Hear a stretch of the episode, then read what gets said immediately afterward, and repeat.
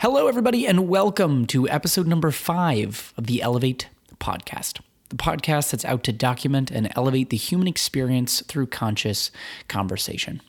I'm your host, Hayden Humphrey, and today I'm incredibly excited to share with you my conversation with my good friend Bushra Amiwala.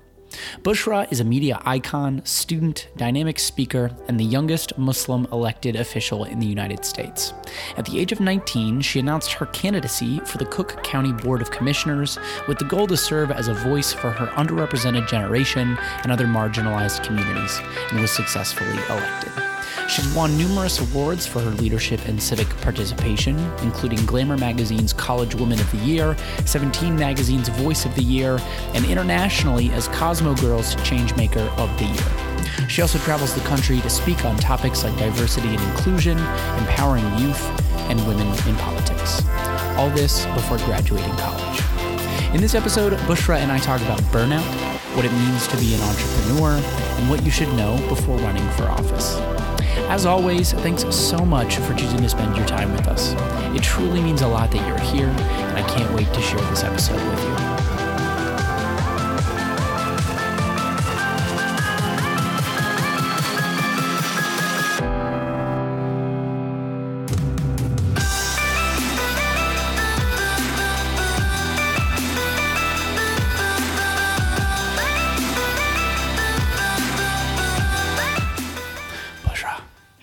Welcome to the show. thank you. I'm very, very, very excited Oh that you're God, here. I'm honored to be here I have been looking forward to this for quite a while. since it got on the calendar. Yes. um, and I was thinking about it before we started recording about how we met, and it was the Right Foundation. Yeah, Was the Right can- okay. Foundation. Okay. It's funny because it's one of those things where, like, when I meet people and then they just become like an important part of my life, I forget how we met. if that Oh, makes. I don't know if uh-huh. that. I don't know if that's like opposite of how it usually works That for is the people. but like, opposite for me. like, I'm like, I'm like, where did like where did I where did I meet this person again? It's just because it's like it's just you and you know we are who we are. We have the relationship that we have. And then I was like, Mm-hmm. Yeah. oh yeah, this is the right foundation. Well, I vividly remember how we met because I was a sales intern at Mm. the Right Foundation and I saw your name come in as someone who's interested for one of our events. And I remember I was practicing my sales calls, right? And um, I was like, Hayden Humphrey. I don't know why that sounds like such a modern name. I feel like he's young. Like, let me take this one, right? I felt instantly soothed just by reading the name and then later learning that you have your own coaching business Yeah. and now podcasts. Like, it's all so in line with what, everything that I know about you. So. I didn't know that. I'd share. That's Yeah. cool. Yeah, we never talked about it. awesome. Well, I'm so glad you're here now. Um, and I gave folks a little bit of an intro as to who you are and what you're up to in the intro um, to this show. But I'd love to hear from you directly. Like, what are you up to? Oh, yeah. So my name is Bushra. I am a senior at DePaul University and I'm majoring in management information systems with a double minor in community service studies and public policy studies. And I recently quit my job and I'm now starting the Amiwala Foundation. Um, and I'm the youngest Muslim elected official in the United States. That's so rad. the title, yes. Such a casual bio. I Mm-hmm. love that. That's so cool. Um, nice. Well, so there's a couple pieces that I definitely want to make sure we cover uh, in the time that we have. Um, but the thing that got me curious when I was thinking about like this conversation and what I wanted to ask you was, I understand that civic action is a really important piece of who you are and Mm-hmm. the impact that you want to create. And the thing that I get curious about is like, where did that start for you? Hmm. That's such a good question. Um, so actually, I always thought volunteerism was like the extent of the good that I could do in the world. I, I didn't come up. I grew up with a very humble background, so we didn't have enough money to just give. And I always knew money equaled power, but I didn't have that. And I had a lot of time on my hands. So I volunteered and donated my time. Um, but it wasn't until my senior year of high school. High school was such a pivotal moment for me. And I think that's why my career started so early on, is because it was rooted in that. I took an AP government and politics course. And in that class, for the first time, talked about political and civic issues with my friends and um, the awkward conversations of like, oh, are you a Democrat or a Republican? And these are the things I just never had the means and platform to discuss with my friends before. And I found that it interested me and I was like good at it and I remembered it and um, I could use it to do good. And that's, I think, where it all came from. Nice. That's cool. And like, how have you seen your relationship to civic action and volunteerism like shift since that period of time? Yeah. I think it's become a lot more authentic. I think before I thought that I had to act a certain way to build credibility for myself. And otherwise, I think I felt so insecure in the work that I was doing that I thought people would not think I'm qualified enough to unless I'm speaking with like these set of credentials. And I also then forgot the fact that I was 19 when I first ran for public office. So I think that's how it shifted going from someone vying for political office, losing the first time, then doing it again the second time to being someone who's elected. Mm. I now have a crutch that lets mm. me be a more genuine force. Oh, that's cool. Mm-hmm. So it's kind of like what I'm hearing in that is there was a certain box that you felt you needed to fit inside of, mm-hmm. or like a mm-hmm. certain set of things that you needed to do. Mm-hmm. And now the way that you're relating to yourself and the things that you're up to and the impact that you want to have is more authentic. Exactly. Yeah. Exactly. Good job.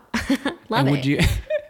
um, well, and so it's interesting too, right? Because you know, in in my work as a coach, a lot of what I talk with people about is how who you are in one place is basically who you are everywhere. Mm. Um, and so I'm curious, like, what does authenticity look like for you mm-hmm. in your work mm-hmm. and in the things that you're doing from a civic action perspective? Mm-hmm. That's a really good question and I'm glad that you phrased it the way that you do. So when I for example serving on the board of education I openly say well as a former student of this school district I think X Y and Z and I think that I try to not I don't pretend to be an expert in everything anymore. I say that I'm pulling from my student background. I say that I'm pulling from personal experience because that's all I can speak on behalf right now. Mm-hmm. And holding it as valuable as like respective facts, I think was that personal transition and growth that I overcame. That's really cool. Mm-hmm. It's um you know what I've noticed too in even my own mm, personal development journey so to speak is how much richer and more mm. peaceful mm. life is when mm-hmm. I'm not mm-hmm. trying to perform my way through it. Yeah, I agree. And I, mm-hmm. I can imagine too that it probably adds a whole different layer of like perceived complexity and um, performance when you're in some sort of political mm-hmm. realm because mm-hmm. um, there's almost this expectation that you know you kind of speak in a in a particular way mm-hmm. to appeal to your audience and you show up as professional mm-hmm. so i'd be curious too like how do you balance like in the political work mm-hmm. that you're doing like how do you balance the authenticity piece of it and like speaking in a way that is you know inspiring mm-hmm. and relates to your audience and mm-hmm. gets things done yeah know? so it's interesting and i think it's funny because the way that I speak in political settings, it sounds great. Like it sounds like I'm this really smart person and I've worked to be that. I've studied, I've read a lot of thesauruses and I know a lot of synonyms to every word. So I'm able to change things around when I'm talking to someone. And I find that that's what I do in my personal settings as well. I speak kind of like this across the board consistently with my friends and um, people that I meet on the day to day. So um, I think it's when I became more authentic that line became more faint. There mm. wasn't a line that divided the two. It was just mm. fluid. It was like once the professional version of me, once like the personal version of me. And I understood that I am a multifaceted person as everyone else is. And we all have different sides and layers to ourselves that we choose to share in different contexts and settings. Totally. Um, the thing that I, that I I love talking about authenticity. I mean, it's a big piece of why I started this podcast mm-hmm. and a lot of the work that I do. And it's interesting because I think it's a it's a combination of both exploration and almost rediscovery, like discovering who we are and exploring who we are through getting involved in different things. Like in the you know past couple of years, as you've gone on this journey of authenticity mm-hmm. and, and finding out more about yourself, like how have you how have you approached that process like mm. how have you learned who you are authentically mm-hmm. how have you created that mm-hmm. like how have you deepened your relationship your authentic relationship with yourself mm. um, by spending more time with just myself so i didn't realize how uncomfortable i was to be in my own thoughts until i got called out on it it's like hey you always listen to music when you're driving like do you ever just sit in silence or you're always spending time with other people, people that you care about, people that bring and add value to your life? But have you ever spent a moment just sitting on your own, right? Like not checking your phone, not being on social media. And I thought that that's when I realized, yeah, like am I able to sit down and just have a meal with myself? And that's how I started, like a very small scale of like 10 minutes, like don't check my phone, focus on just eating. and being with myself. Um, and I thought it was the coolest thing. And I got lucky that when I began going through this journey of finding who I am, I worked at this nonprofit, the Right Foundation, that specializes in social and emotional intelligence. And it was through a coach that I had. So I so firmly believe in coaching services. Like, I think that you should absolutely invest that time into getting um, a one on one person who really see, holds this vision that they craft with you um, and they're willing to carry it for you, which I think you can speak on. Um, Is that similar to what your services look like oh, it's too? bingo. I mean, it's, it's, I'm over here nodding because that's exactly what it is, right? It's it's supporting somebody in understanding outside of their current set of beliefs about what is or is not possible. What do you actually want for yourself at the end of the day? And then it's my work as a coach to hold that vision for you Mm-hmm. and remind you of it, especially as you start Mm-hmm. to go towards it. Because as you start to work towards it, you're inevitably gonna hit, uh, come up against things that make you uncomfortable or where you get stuck or whatever it is, and you need somebody to remind you, like, hey, this is why you're doing this. This is what's on the other side of this. You know, this is what poss- This is what's possible. Mm-hmm. Yeah. So I totally hear that in the coaching piece. I'm really glad that you've had that experience too. That's Mm-hmm. really cool. Um, going back to something that you shared on, uh, you know, your what seemed like discomfort in sitting with yourself. I'm curious, like, like what do you think the fear was, or like, what do Mm. you think was the thing that had you avoiding just being alone by yourself? I think it was just getting lost in my negative thoughts. I think I held I held so many, um, and it's I think negative might not be the best adverb or adjective to describe this, but the thoughts about like me not being good enough or me feeling inadequate or unworthy of certain things. And I think that's why you have to be with yourself because you have to replace all of those thoughts with I am good enough. I am seen and heard and bring value. Um, and I remember the first time that I heard that's what you have to do. I thought it was so cheesy because I was like, it can't be that simple. But now, um, and it's not that simple because you have to work at it every single day. Um, so it's like a day, it's like a daily journey. So I think I described it well. Yeah, it's a practice. I mean, it's just consistency Mm-hmm. Yeah. over time. You know, it's whatever the stories were that you were, um, you know, dealing with and working to change. They're stories that you've uh, likely been Mm-hmm. practicing for the past, you know, however many years, decades, two decades, Mm-hmm. you know, whatever it might be. Um, and so I totally agree with you. That becomes the thing is like, how are you actively and consistently practicing choosing something else? And what was helpful for me is that while I was undergoing this journey, I also was getting quite a few nice, fun, notable press features. So it was like the worldly accolades plus honors, awards, and recognition that really helped make that transition easy for me. Mm, that's cool. Yeah. Can you say more about that?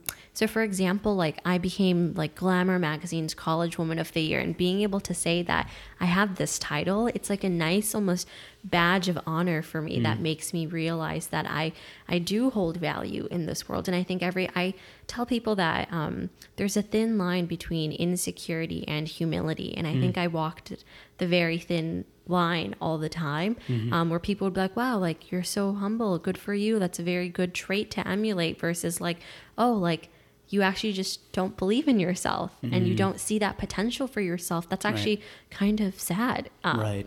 That's cool. It's well, the thing that I hear in that too is like, it's nice to have those outside forces that are affirming who you want to become and who you want to be. Um, I know I definitely, I have, it's been interesting recently in the past couple of months. There have been things that people have said that I've always said, Hey, I want to think that about myself, or that's almost like that's what I should feel about myself. But because it came from somebody else, I actually heard it differently. Oh, And it clicked and I was like, oh, you know, even if I don't trust myself that that thing is possible, this this person sees that for me and I trust them. Mm-hmm. Yeah. So therefore, you know, I'm I'm more confident that it's actually going to happen. yeah i agree with that and i do that too but i call those people mentors of mm-hmm. mine. Mm-hmm. And i just have a million mentors. Mm. Every single person who i admire who i respect and it's like i want you to give me feedback. I want you mm. to give me advice. I want you to hold a positive vision for me and to call me out if i'm not on it. And that's been a huge game changer because as a young person, I find that I often get a lot of unsolicited advice from people. can imagine. um, but I just started taking it. And I'm like, you know, like a lot of this stuff has value too. Um, yes. So I when I typically think about mentors, I think about like work mentors Mm-hmm. or professional mentors, which I'm sure that you have m- many of those. Um, I'd be curious, like, do you have any personal mentors? Yeah. Um, I have, do not categorize my mentors as like work mentors or um, school mentors. They're all just my mentors because I feel like the way that I like I'm never just a student at DePaul. I'm never just an elected official. I'm never just an intern at a company. I'm never um, just that one thing. And I always strive for all of my mentors, regardless of where they're based out of, to know all those layers of me. Because I feel like I'm doing them a disservice if they don't know X, Y, and Z piece. But then sometimes um, I try not to get caught up in the thick of it. You know, I try to stick to things that actually are reflective of me and aren't just flashy, exciting things to share. Mm, nice. Well, the thing I hear in that is um, just like sharing more of you more of the time, mm-hmm. which is awesome. Yeah. Mm-hmm. Yeah. Um, before we started recording, you were sharing with me and um, today and you know in an article that you'd sent over uh, around your relationship to burnout mm-hmm. and stress and how um, some things that have happened for you recently have mm-hmm. shifted your relationship to those things mm-hmm. um, yeah i'd just love to hear more yeah. about that and your journey with that yeah again i love the way that you phrase that so my relationship with stress is that i used it as a stimulator and i used it to be always moving at 150 miles per hour all day with every hour in the day and um, I actually didn't take much of a break this past winter break. Um, I was just working through most of it. I don't celebrate Christmas. The new year falls around at the same time as my birthday, and I'm used to people being out of town. So I kind of just delved myself into work. Um, and then come the first week of January, it was the first week back to class at DePaul. And that plus I started work, I doubled my work hours that week um, as well. And describe like had what I describe as like a massive headache slash borderline, I think a panic attack, and I just couldn't do it anymore. And for one instance, I was like, I don't think any of this matters right now. Like none of this matters. Like I don't wow. feel okay. And it was like a very like Zen moment type thing. And I went to the hospital and found that hypertension runs in my family. So having like that high blood pressure due to stress was just a thing. And reevaluated my priorities and what I want um, in my own life and realized I was giving up pieces of myself to complete others. And I don't regret doing that at all. It's something I love to do, but I wasn't adding any pieces back to make mm. sure I was whole and complete. Mm, that's awesome. I mean, the the realization is awesome. yes. Not the experience Agreed. of how it happened is not awesome. no, I hear you. Um, but yeah, it's so interesting. Like, I think one of the things, you know, that I hear in that is like the Zen moment that you had. Mm-hmm. And I think it's, it's the more that I do this work, the more that I realize that there are really two main ways that you can go about creating change. And in the most part, one is you decide on a vision and you consistently work towards that vision because you choose to and because you see something for yourself in that. And the second is you have some sort of experience that sort of drags you out of reality for a second or whatever your reality mm-hmm. has been. And it gives you an opportunity to actually take a look, a good hard look, and say, is this working for me? Mm is this the way that I want to live my life? Are these the priorities that I have that I want to have? Is is this what's actually important? Mm-hmm. Um, and that's the thing that I heard in your share was mm-hmm. like this moment of realizing that oh, all of these things that I thought were so important mm-hmm. in life and life or death aren't actually as important as how I'm feeling in my own sense of well-being and like the things that I'm up to. Yeah, that sounds almost so philosophical. So how would you describe something like that from your coaching lens or what lens would you use to build on this idea because i love the way you just described it and i haven't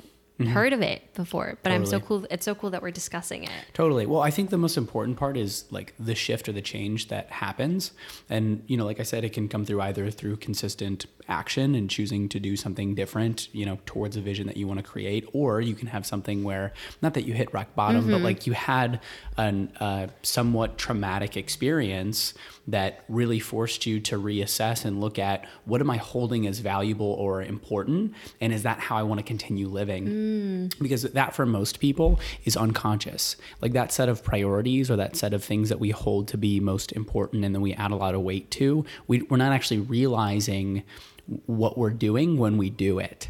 Um, and so it's it's interesting, you know, given our relationship because I see a lot of you and me and me and you, and I've done the exact same thing. Is had this idea that this is how life is supposed to go, and here are the things that I want to focus on because I think it's going to create some sort of result mm-hmm. or end vision for me. Mm-hmm. But it also comes along with a lot of stress and anxiety and guilt and shame and whatever it might be. Yeah. So the cool part and the cool part that um, you know I'm excited to continue to talk to you in in this journey that you're that you're on is like when you come to the place of like hey here are the results that I want to create and it doesn't have to be complemented or paired with the stress mm-hmm. and the overwhelm and the anxiety and lack of well-being that I had previously. Um, and so that's actually the question that I would have for you is like when you look at this experience and sh- coming up against this thing that had you more fully realize like this isn't working for me. Like what did you take from that? Mm-hmm. What are you taking from mm-hmm. that? Like what do you actually see as the thing to like mm-hmm. shift or um, realign now? Mm-hmm. Yeah. The realignment for me stems in the word intention. I became a very intentional person with my time specifically. And Islam, I'm a practicing Muslim. Islam teaches that before you begin anything, you should look at your intention. If your intention is good, then do good. Um, that's it's as simple as that. So for me, it became being intentional with my time, how I spent it, and I realized that I don't have to be doing things all day for 12 hours a day to have a productive day. I can do more meaningful work in eight hours a day or even six hours of my day and also have a more meaningful impact too with that because I wasn't even producing as high quality work when I was just on go, go, go mode. Um, so, like I said, taking a step back, making that intent of what I hope to do, what I seek to accomplish, visioning it for myself, right? Mm. Um, it was easier to see it come into fruition. And something that I mentioned earlier is that it helped me believe in myself too. Because once I had that belief in my heart, I was like, I can do anything I hope to do. And with that, I was like, I'm going to start my nonprofit. Like, why was I putting this off for five or 10 more years down the line when I didn't put off running for office? In the first instance, and I didn't put it off doing it again this, the second time. So um, that's what becoming that with myself looked like. That's awesome. Yeah. Well, it's like intention. I hear it's the intention in what you want to create from a professional perspective, mm-hmm. like not waiting to do the things that you want to do, mm-hmm. and then you know also looking at like what impact is that going to have on your personal life and mm-hmm. your well being, and like who do you get to be with your friends and your family and everybody else that you're now going to come into contact with because you're you know more sourced and mm-hmm. you're taking care of your well-being mm-hmm. and the you know the person that you're being on a day-to-day basis is Im- impactful in a way that's not overwhelming or stressed out. Exactly. Yeah. You described it super well. I love that. That's really cool. mm-hmm, mm-hmm, yeah thanks for sharing that. Yeah um, tell me more about the um, Walla Foundation. Oh yes. Um, so I've been working on this for a week now, um, but it's officially a thing on paper, so it's real. And our mission is to support, uplift, and inspire young people.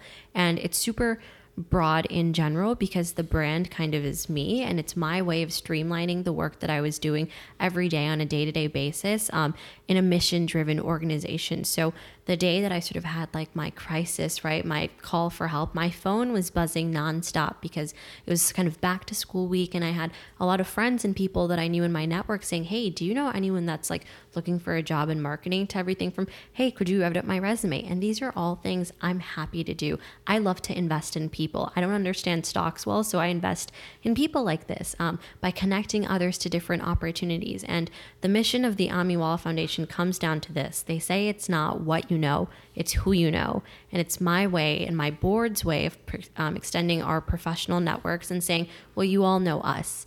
Um, and it's something that I think would have been such a game changer for me if I had access to something like this. Mm. Like a literally, it's almost like the one stop shop for what you need to get to your dreams. You know, mm. that's really cool. Thank well, it's you. also um, it's like the idea of being able to architect some sort of system or solution mm-hmm. that solves a problem on a larger scale than just you can. Mm-hmm. Like creating partnerships, relationships, mm-hmm. so that you can have a bigger impact and mm-hmm. serve more people versus you just directly giving everybody mm-hmm. your time. Yeah. Yeah. And I'm such a firm believer in everything happens for a reason. So I got a call on Christmas Eve Eve from DePaul on December 23rd saying, Hey, like, you didn't sign up for classes. Is everything cool? And I swear I thought I did. And I, that's one of the reasons I was like, none of this matters. Because um, so I signed up for classes and was late in enrolling and ended up in this entrepreneurship class as my senior capstone class. And till this day like take rigorous notes in every lecture that I hear and I've been learning about what it takes to be a robust entrepreneur and like just a lot of the science that goes behind it. So I've this is a question for you and I don't mean to turn your own podcast sure. on you, but I'm curious.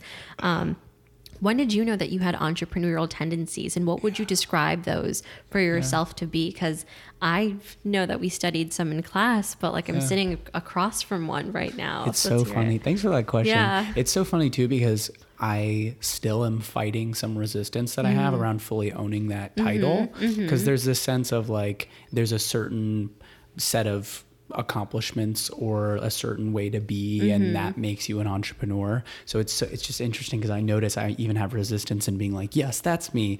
Um, but you know i when i when i think back the thing that i noticed in my childhood was a lot of wanting to just create things and create projects. Like i uh, like i created basically everything for like a skateboard company and i design the logo and I put all this work into what it would look like and et cetera, et cetera.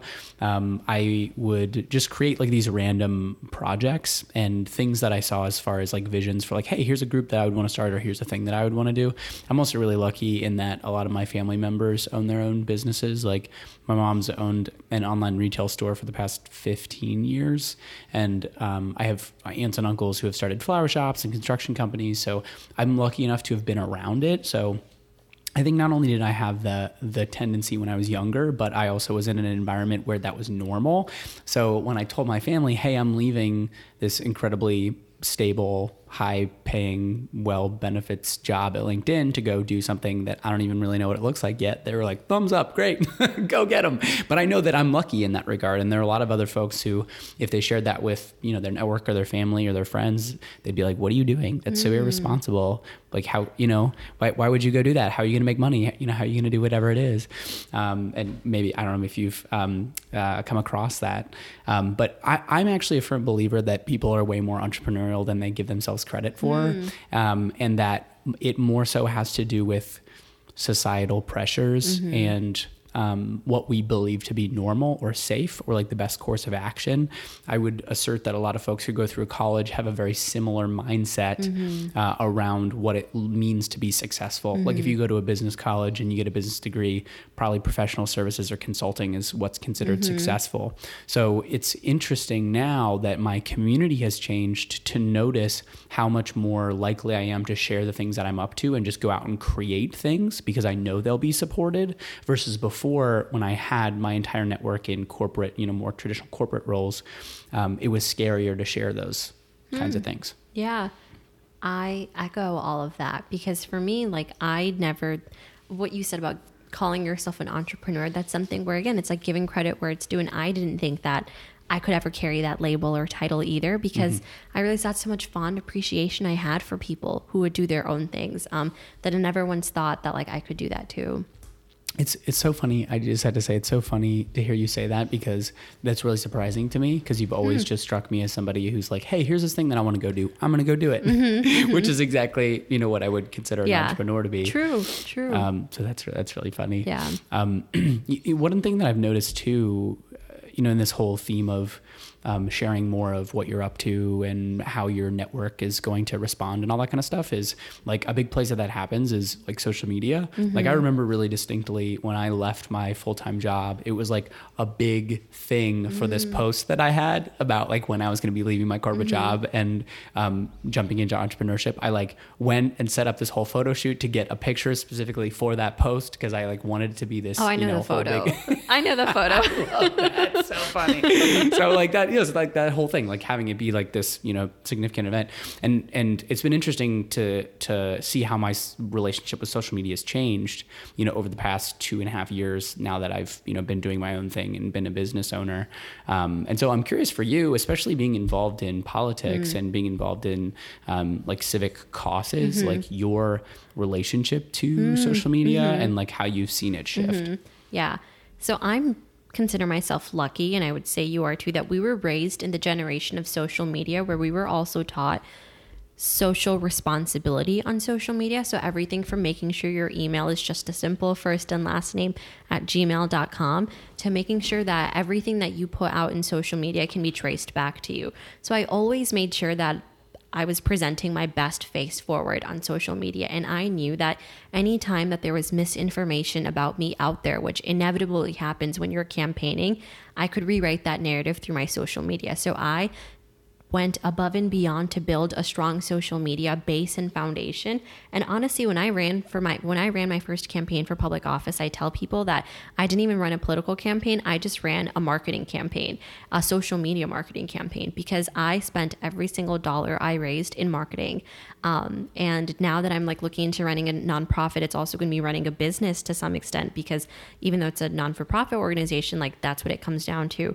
Um, it's again, marketing. I think is like such a useful tool in using social media marketing where we didn't have to learn it. We just naturally know the best way to play around different algorithms. We're so lucky. Um, so, yeah, I use it to my advantage and I advise other people to do the same. Totally. I've found it really important in, you know, building my own personal brand mm-hmm. and what people know me for. And um, yeah, I mean, it's an incredibly effective marketing tool. And I think it's interesting because, especially, um, I think in the area of personal development, there's this sense of like, if I'm a coach and if I'm trying to teach people how to, you know, make money or live the life of their dreams, then I also need to be doing that exact same thing, mm. which I think can lead it, like lend itself towards inauthenticity mm. or people kind of blowing themselves up past what they've actually accomplished. And so even going back to our earlier conversation on authenticity, like how how do you practice authenticity in social mm-hmm. media?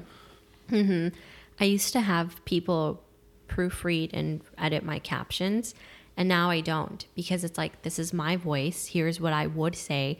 Um, I used to spend a lot more time crafting my posts on social media, and now I kind of write a caption, proofread it for grammar, and I'm like, this is good with a more organic photo. I used to spend a lot of time touching up my photos, making sure they're taken on professional camera. And there's a line between like making sure my social media looks professional, clean, and put together, and am I obsessing over a minor detail that doesn't matter? Totally. Mm-hmm. The uh, campaign that you ran as the youngest Muslim woman elected, incredible.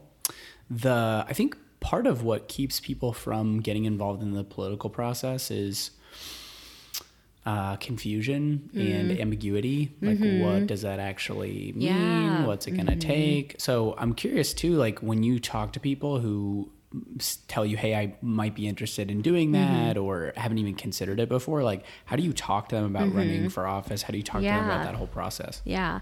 So, ignorance is bliss. I did not know what I was getting myself into, and I decided to run for public office for the first time. And because I didn't know what I was getting myself into, I was doing things in a very different way.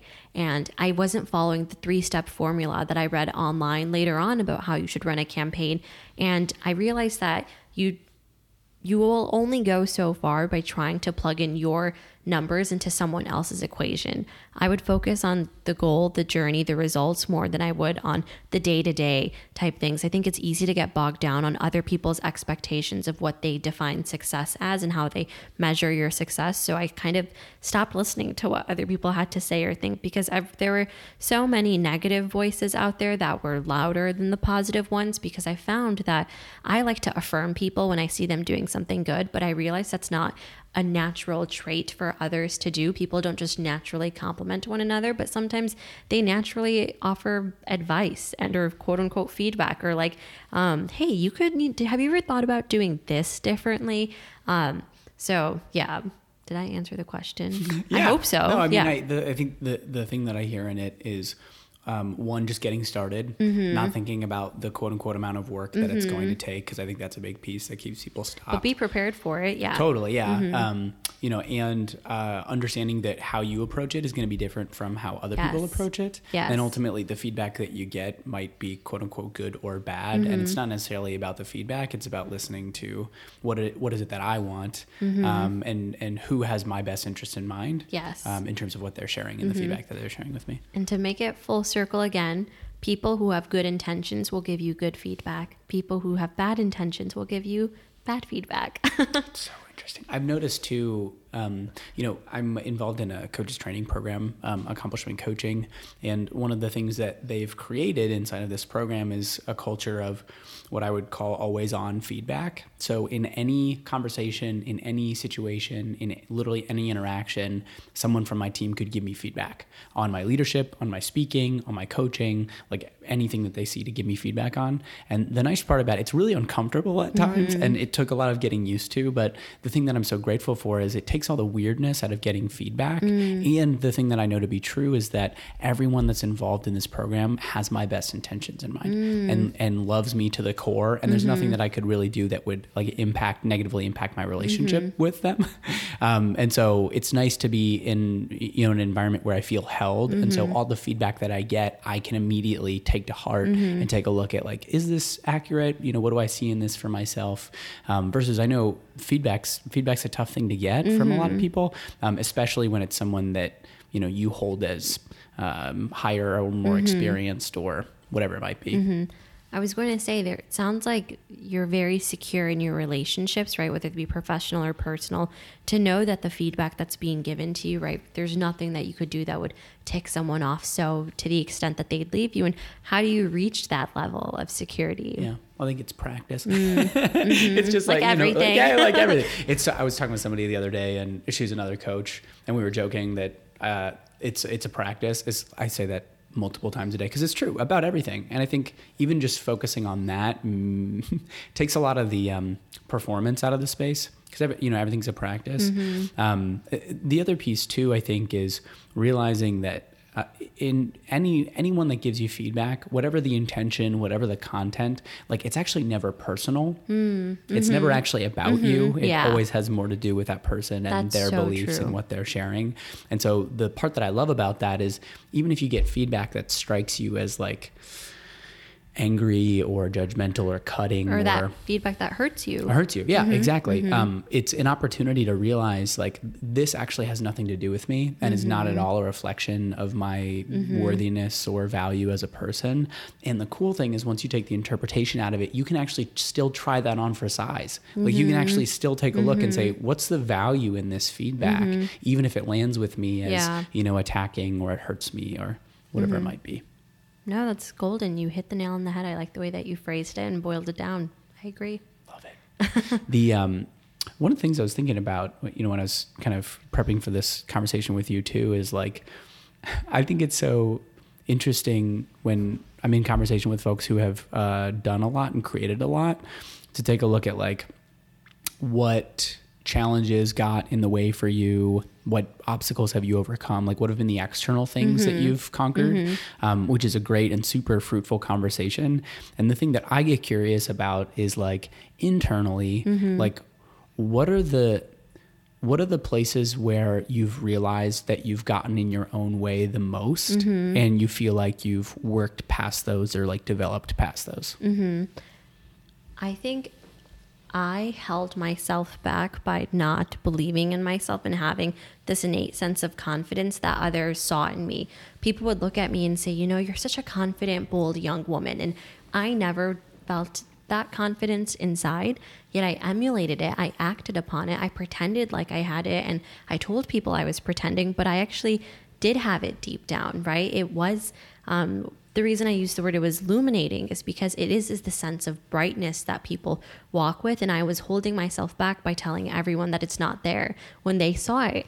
Um, and I think that whole image, the aspect of image, is something externally I've been held to because I wear a hijab, so people automatically like know my religion, and it's at the forefront of our conversation sometimes because you know it's not like a bracelet I can hide under my sleeve or a necklace I can tuck into my shirt. It's um there and I feel like sometimes I feel like I address it because I feels like the elephant in the room when in reality like that's just my own belief. That's like mm. the spotlight effect. Like I feel like people's people are looking at me for mm. that reason, but like I don't know whether that's true or not. Mm. Um, those are some of the thoughts that I get caught up on in my own head. And like these are conversations that we've all had before, you and I specifically, and it's nice to see the way that I tell it has evolved because that's mm. how you can almost tell that maybe I've begin to overcome it. Oh, that's cool. Mm-hmm. That's cool.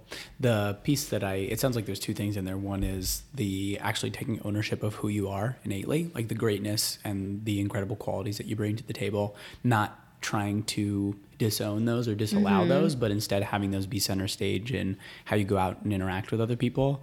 And then also being super clear on, the external appearance mm-hmm. or the things that you wear mm-hmm. or how you present yourself, um, being clear that doesn't have to be the thing that runs the show in a sense mm-hmm, mm-hmm. um, or like runs how you show up like there's a mm-hmm. way to like have it just be a part of the conversation and, and not be something to like be like avoided or mm-hmm. tiptoed around mm-hmm. in a sense yeah and i tell people that i'm finally beginning to integrate it and make it a part of who i am every day not put it in a box and ignore it anymore so yeah. yep how do you do that um, i think the way that I speak about it is just a more comfortable thing for me as a whole now too. I think before I used to see it as a chore to talk about my identity. It's like, okay, like let's like check this off the list. Like I'll tell you this stuff now so it doesn't have to come up later.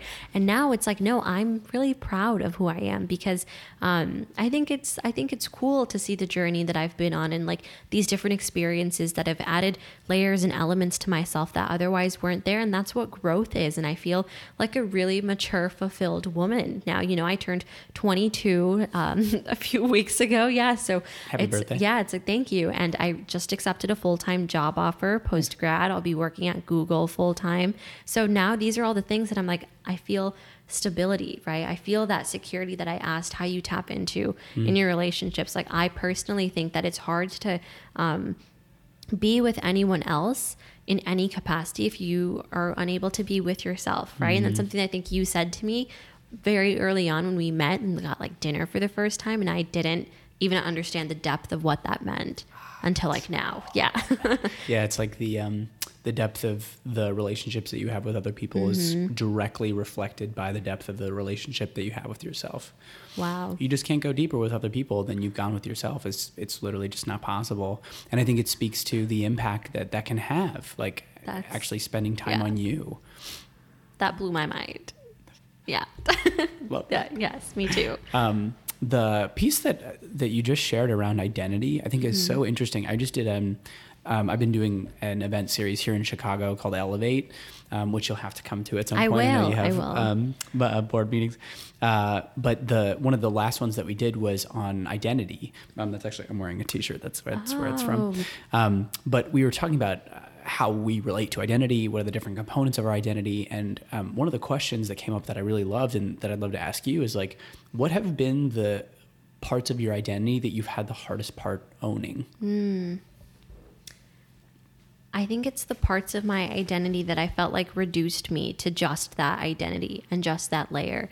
I think that's something that I've had a very interesting relationship with over the past few years. So, my student identity is one. Like, people would always say, well, she's a college student. Like, you can't trust her to do this. And now it's like, well, I'm a senior in college who graduates in, you know, three months now, right? Do I still do I still hold on to that student label, that college student label, the way that I embraced when I was 19 and running for public office? Like some of these words I found every time my identity, um, you can just tell by the tone that it's used with. So me being a woman, I think, is the identity that has shaped me the most, and it's the identity that I've come to terms with as an identity that makes my experience inherently different from everyone else's because I'm a woman. And then every other identity that I layer on that, um, it's being a blank woman. It's being a blank, blank woman. Like, but it comes down to the fact that I'm a woman, I would say. Mm. And you'd mentioned too that the and we've talked about this a couple times but this newfound sense of relationship that you have with self as far as being a woman and mm-hmm. being an mm-hmm. adult and i'm curious like what has been sort of the prompting factors of mm. getting you to this place mm, mm-hmm. and like what do you feel is actually different now that you have this stronger relationship with yourself that way like i said earlier embracing it for sure but the the difference in the journey of getting to like I am a woman is like also seeing all, all the opportunities and systems there are in place by other amazing women and men and others people that have advocated for more initiatives and opportunities. So i also know that there are certain i know that i got all the media attention i did when i ran for public office because i'm a muslim woman because people found it all the more impressive that this 19 year old muslim college student is doing this while wearing a hijab but she also wears a lot of makeup. Like people just didn't understand all of those identities and it's because i didn't understand them and the way that they mixed. I was like well, I'm kind of just like this. And I would tell, try to over explain it. And when you start over explaining, that's when you start performing. Mm. Um, and now saying, like, yeah, like I'm just like the color pink because I do. And um, that's where embracing my identity came in. It's understanding all of the elements to myself. Don't need explanations because I'm enough. Mm. Yeah, you can just be yeah. outside of the stories that you have mm-hmm. about yourself. Mm-hmm. That's cool. Um, if this question makes sense, like what do you see as next for you in terms mm. of how you identify mm. and how you talk about the person that you are, the political activist that you are? Mm-hmm. I think what's next for me in the next three years, um, looking at it very tangibly, is a lot of um, security, stability, and being stagnant and enjoying being stagnant because I have been rising and on the rise, right? So exponentially fast that I literally could not keep up. And I think that's what that burnout experience was like for me. And I want to really embrace the day to day, being me, being around the people who I've met over the course of these past years, and boiling down like my social circle to like the few core people that I care about, right? Like you have the friend circle, the family circle, and then like the acquaintance circle. I kind of want to stop it at that, right? I want to take a I mean, I love networking as is and always will, but I want to take a big break from um, trying to grow because now it's like I've grown and now I want to enjoy the growth, is what mm. I would mm. say taking a breather, mm-hmm. just mm-hmm. enjoying all the things that you've created. Yeah, and um, in like I worked for four years in college to get a full time job. I want to enjoy my full time job. I want to learn every day. I want to be the best associate I can be because I want to work my way up physically now too, right? Mm-hmm. I want to um, be able to say like I paid my dues. Like, um, not to say I hadn't before. Like I'd been speaking for free at events since I was like a freshman and sophomore in high school. Um, but I want to be doing more speaking engagements. I want to be connecting with more people at that level, and I want to finally brand myself as an expert in something. Mm, that's awesome. Mm-hmm. The um, it's you know it's interesting in hearing you talk about uh, slowing down mm-hmm. and being more mm-hmm. present because I've found the exact same thing to be true. Like love working, love achieving, mm-hmm. love creating things. And what I'm coming to realize more and more as of late is that's not nearly as important to me as my moment to moment experience of how happy am I right now? How peaceful am I right now? How far stepped out of these negative and self flagellating stories am I right now? Mm-hmm. And when I find myself in that place, it becomes this opportunity to stop and slow down and get present and take a breather. Um, and I think as a byproduct, what I've realized is it's it's actually created a lot more impact in the things that I want to create. It's like by doing less, I'm achieving more mm-hmm. in a mm-hmm. sense, mm-hmm. which is so counterintuitive. But like when I show up to conversations, when I show up uh, in coaching calls with my clients, when I show up to run workshops, because I'm not overwhelmed, because mm. I'm not mm. stressed out, and because I'm clear and present and grateful and peaceful, I find that who I can be for people and the value that I can provide for people is so much more. I just feel so much more mm-hmm. impactful. And so I love that yeah. that piece of it. And I think it's so cool that you've undergone and been on this journey before too because this is a new thing for me. This is what I've been living my past 3 weeks of 2020 in and I'm excited for the journey cuz it's it's nice. It's really nice to reach a point where you're so pleased with yourself where you can say like I'm fine with staying where I am. Yeah, life's great. Nothing else has to happen. Yes. I'm totally great the with Arabic how it's gone. word, right, is alhamdulillah, which I've been saying a lot, which means thank God. yes. Well, the and so even the piece that you just shared around, you know, this was only three weeks ago that mm-hmm. this happened, and you're now in a place where it's part of me is like I get that, and then part of me is like sort of mind blown that you're already here after three weeks after this event mm-hmm. happening. So like, so like, I mean, what do you think has been the thing that's like allowed you to actually make that shift or mm-hmm. that change so quickly? Yeah, it was a spiritual shift. So it's like I always had the tools around me of like how to like here's here are the scriptures in Arabic, the Quran, right? Here's how to live a peaceful, meaningful life. I just it always read it in a language that I couldn't understand, Arabic. I read it the Quran in English for the first time actually, and I learned how to be a more mindful person. Actually, Islam says you have to be respectful of another person's time. So like showing up late is not is disrespecting that. Um, it's disrespecting someone when you're not listening to them and holding them as whole and complete, right? Like holding on your own judgments because I agree what you said earlier. People who pass judgments are projecting themselves. Um, so it it says it all of that. So um, I've had the tools in my toolkit. I just didn't believe that they'd work for me. You open the box. That too. to the toolkit and you're like, too. oh, I have all these wonderful tools now that I can yeah, use. to be a good person. Yep. Yeah, that's so awesome. Cool. Um, well, last thing that I wanted to mention, um, uh, and then I want to talk about was Census Day because Oh, you yes. mentioned that, and I actually don't know a ton about I got it. you. I'll give So you a yes, 30 please second. Mhm. Hit me. Oh, right. Okay, yes. So um, every 10 years, the federal government does a complete count of everyone in the United States. And this is the first year that the census will be online.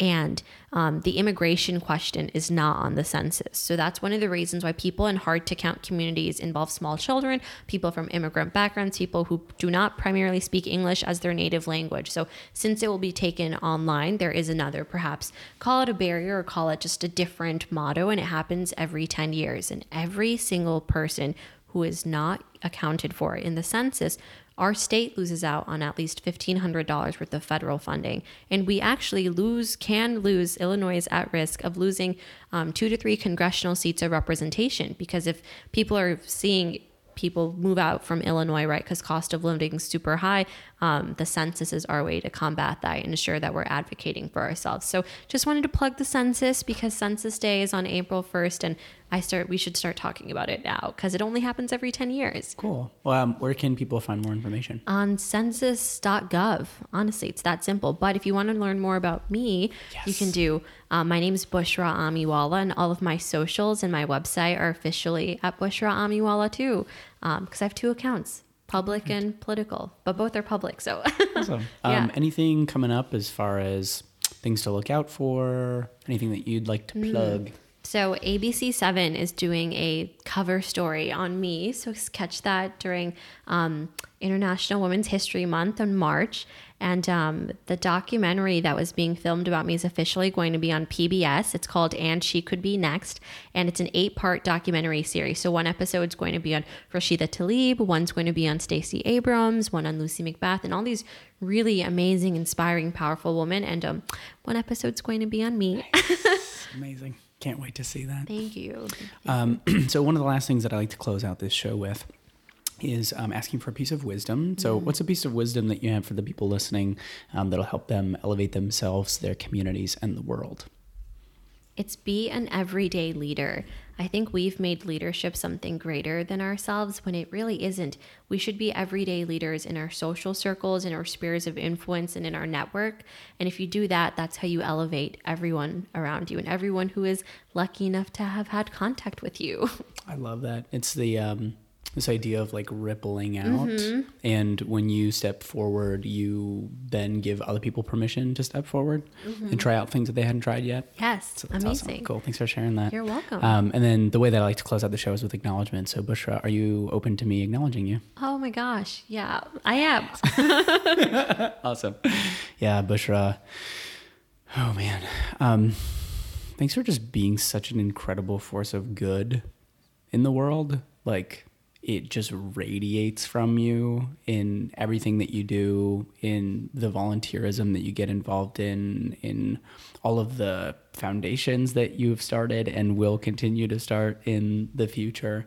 Um, like I just so get that it comes from an incredibly genuine place of care and love and wanting the best for everybody. So like thanks for thanks for you for being an everyday leader like thanks for also like being such an inspirational figure and showing a lot of people who maybe haven't had representation that like the things that they want to create are possible and that it's also possible for them to get involved in the larger political system and um, to make a difference and to make an impact um, the the thing that i'm really present to in this conversation specifically is how much more peaceful you seem.